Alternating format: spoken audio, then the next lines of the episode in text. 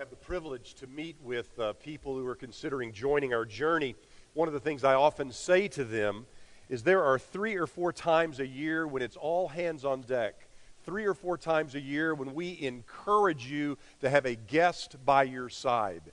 You know, I think is awesome. It changes how we worship, as I've said before, when we have a guest with us. But two or three times a year, we encourage you to invite someone to be with you. And one of those opportunities is coming up November the 3rd. Now, that's what we call Overflow Sunday. If you're a guest today or a fairly new member, uh, we do some special things on that day. We invite typically a special guest a speaker to be with us. It's on that Sunday. We have only one uh, service, and so we like to fill this room. Uh, we worship a little longer. Uh, we reflect on uh, what God has been doing among us. And then we also have, have a meal. And so I want to encourage you, if you would, to be thinking about someone you can have with you on November the 3rd. We have some uh, invitations in the back and in the, on the uh, circular table in the foyer area. Uh, pick up a couple of those, hand those to a friend, mail those to a friend. Also, on that day, we have a, a uh, guest, or we have a, um, a meal at the end of our service. Everybody's invited. Just a wonderful uh, time to, to enjoy fellowship together. Uh, and so, what we always do is the week before, that's next Sunday morning, we take up a special contribution. So, if you'll be thinking uh, about helping us with that, that would be uh, fantastic. We like to defray the cost of that meal with that uh, special contribution. It's going to be an awesome day. David Skidmore will be our guest speaker this year.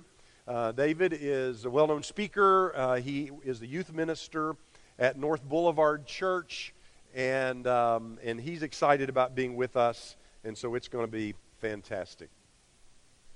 So, this morning we're continuing our message series from Isaiah chapter 40. I know some of you might be thinking to yourself, Isaiah again? And yet I found this section of Scripture to be so, so rich. And so today we're going to be camping in Isaiah chapter 40, beginning in verses 12 through 14.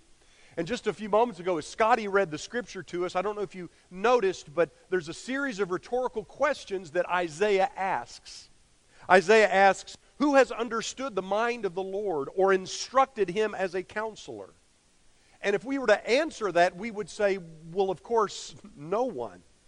Or he asks, whom did the Lord consult to enlighten him? Or who taught him the right way? Obviously, the Lord consulted no one. Or who was it that taught him knowledge or showed him the path of understanding? The answer to all those questions is not a single person because God is almighty. God is all knowing. The Lord doesn't need someone to instruct him or to enlighten him. In this message series, Behold Our God, we've seen how that God is powerful and that we access that power by faith. And we've seen that, that God is compassionate that God embraces us and God goes looking for the lost sheep and he, he picks up that sheep that's lost and holds the sheep close to his chest. We've seen that, that God is a God whose word endures forever.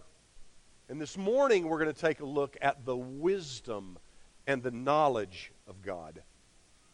Something I appreciate more and more as I read the Bible is its radical continuity. That is, there's this connection between the Old Testament and the New Testament. I haven't always believed this.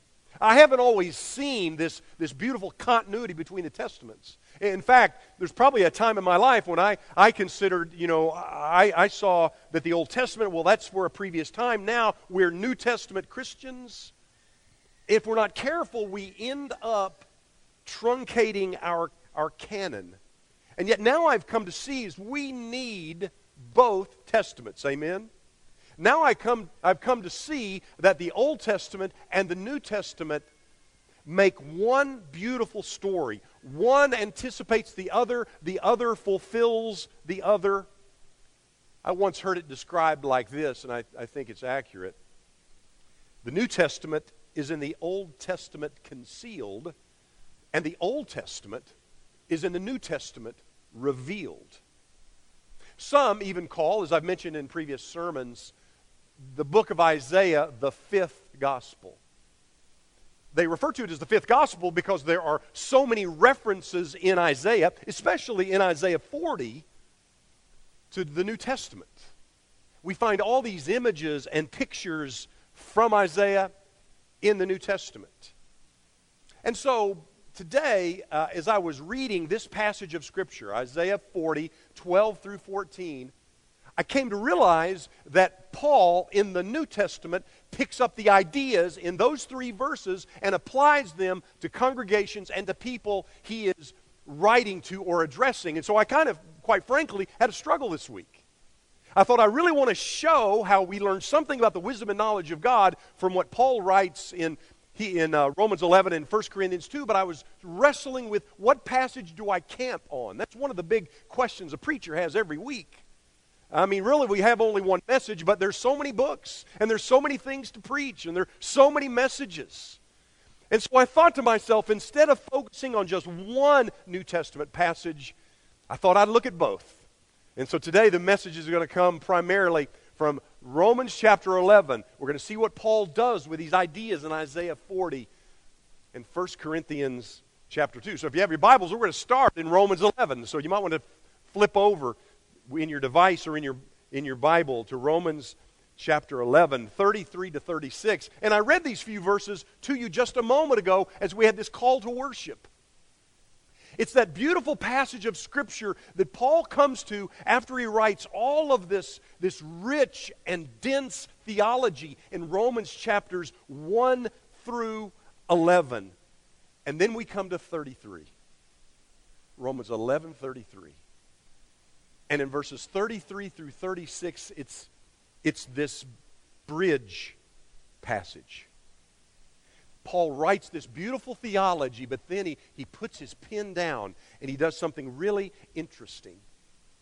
You know, one of the things about Paul is he's supremely practical when Paul is writing theology, he doesn't just give us this rich theology so we can sit back and think about all of the, the grandeur and the majesty and the beauty and the wisdom and, and power of God. We, we have all that and we need to do that. But he always applies it in such practical and specific ways. But in Romans, Paul doesn't get in a hurry.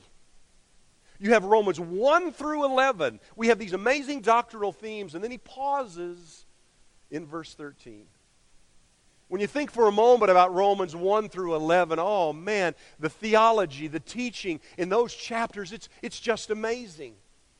Paul begins giving us the theme of the entire book in Romans 1, verse 16, those very familiar words where Paul says, For I'm not ashamed of the gospel of Christ. For it is the power of God to everyone who believes, for the Jew first and also to the Greek.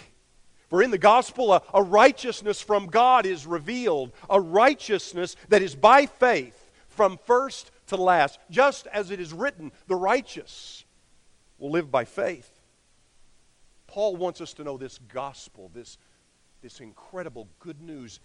It's for everyone, it's for Jews and Greeks, for rich and poor, for Americans and, and other people. It's for everyone. The gospel is for all.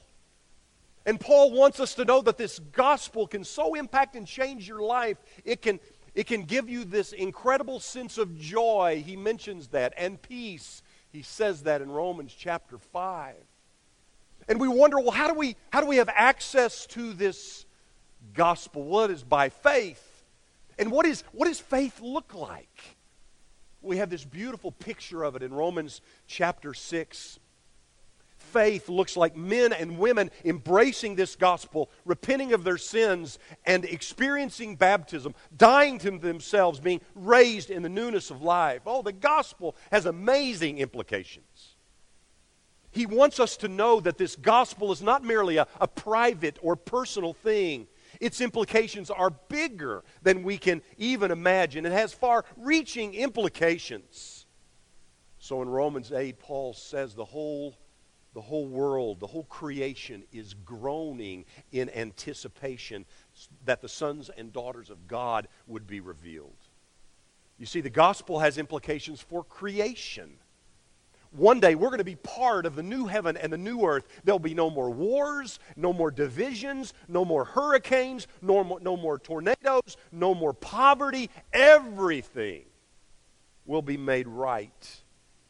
And this is anticipated in Isaiah 65 and 66, and we see it fulfilled in Revelation 21 and 22. The gospel, it has implications for all of creation, but the gospel even has implications for these bodies. Paul tells us in Romans 8:23 that, that we're waiting for the redemption of our bodies.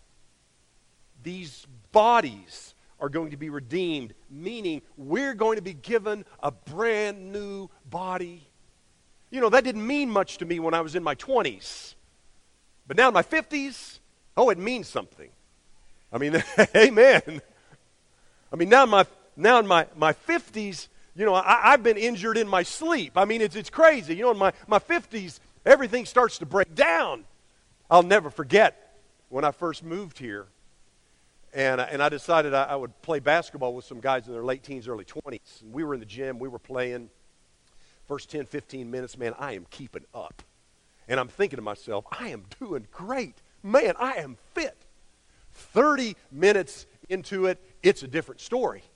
30 minutes, I'm struggling, and these guys in their late teens, early 20s, it's like they haven't even broken a sweat. And about 45 minutes into it, I'm, I'm like this going, like that. And I'll never forget this 18 year old kid came up to me. I'll never talk to him again. But anyway, this 18 year old kid came up to me and he grabs me by the shoulders and he looks in my eyes and he says, Are you going to be okay? See, I am going to be okay because one day I'm going to be given a brand new resurrected body and I can play basketball forever. I'm going to be given a brand new body that's not going to be susceptible to sin or disease you see, the gospel has far reaching implications.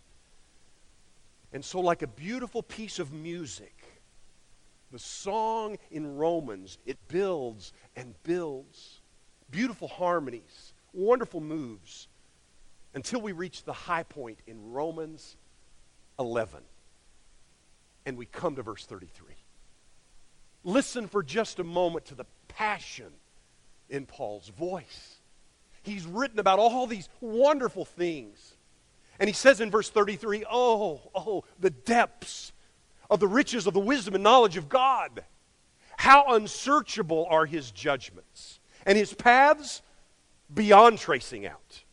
Who has known the mind of the Lord, or who has been his counselor? Who has ever given to God that God should repay him? For from him and through him and to him are all things. To him be the glory forever. Amen these words, especially in the middle of that reading, these words come from Isaiah chapter 40, verses 34 and 35. Paul has been talking about this gospel that's rooted in who God is, and for a moment, Paul stops talking about all of that. He puts his pen down, and what does he do? He worships. Theology becomes doxology.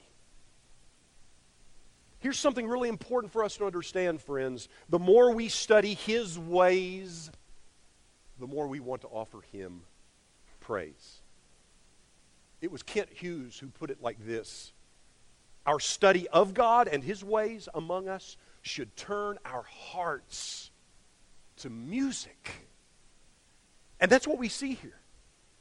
Paul says, Oh, oh, the depths of the riches and wisdom and knowledge of God, I see, I truly believe a deeper appreciation for God leads to more passionate and intimate worship of God. We see this in Paul's life. All this beautiful theology in chapters 1 through 11, and then, and then in verse 33 of chapter 11, he uses this little word, this little word that's so important. It's the word oh. Oh, the depths. Oh, it's the sigh or groan of an enraptured heart. Oh, the depths of the riches of the wisdom and of knowledge. What is he talking about? He's talking about all the things he's just described in chapters 1 through 11. He's talking about all the things we've just talked about. He's talking about the beauty of the gospel. And friends, ultimately, if we need to, if we understand the gospel, the gospel is the story of rescue and redemption that begins with God. For from him and through him and to him are all things.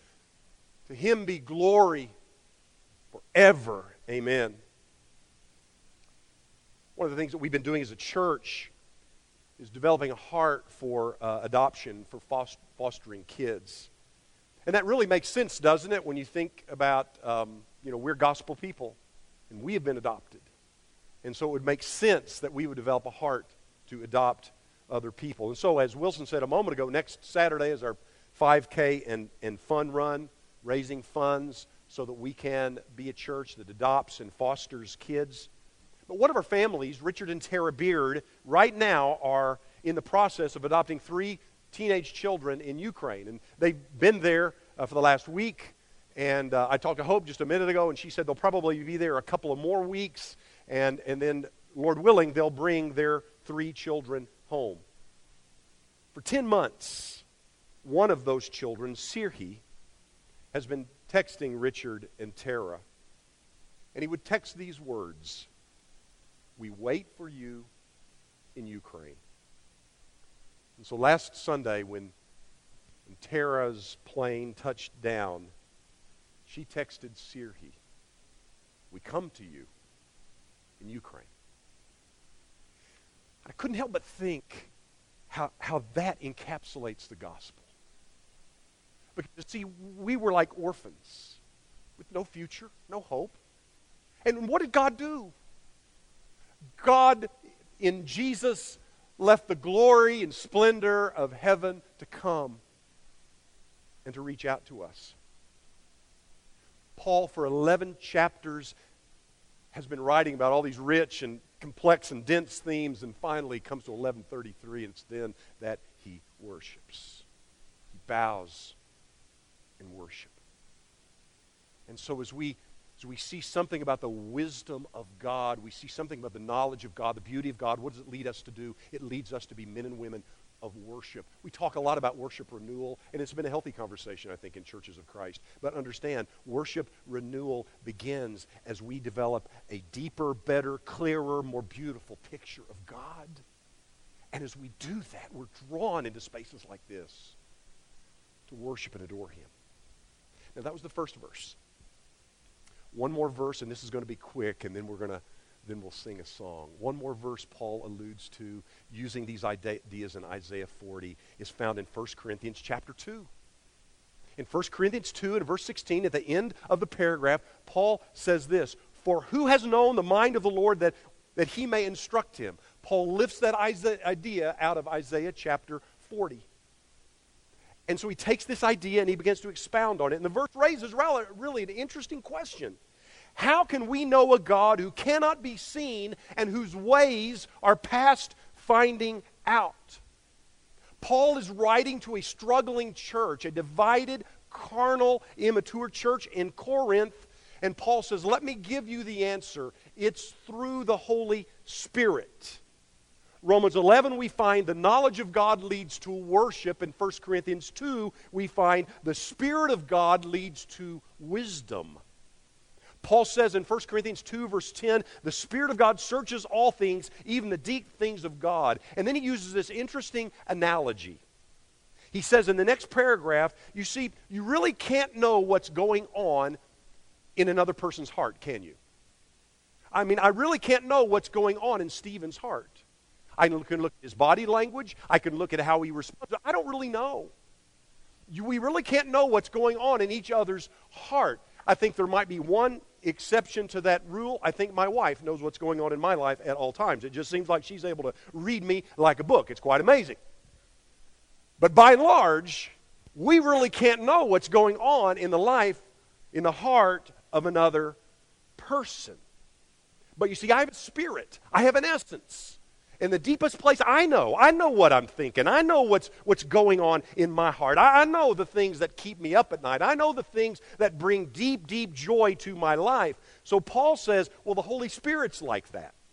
He says in 1 Corinthians 2, verse 11, the latter part, in the same way, no one knows the thoughts of God except the Spirit of God. The Holy Spirit, you see, is the great revealer.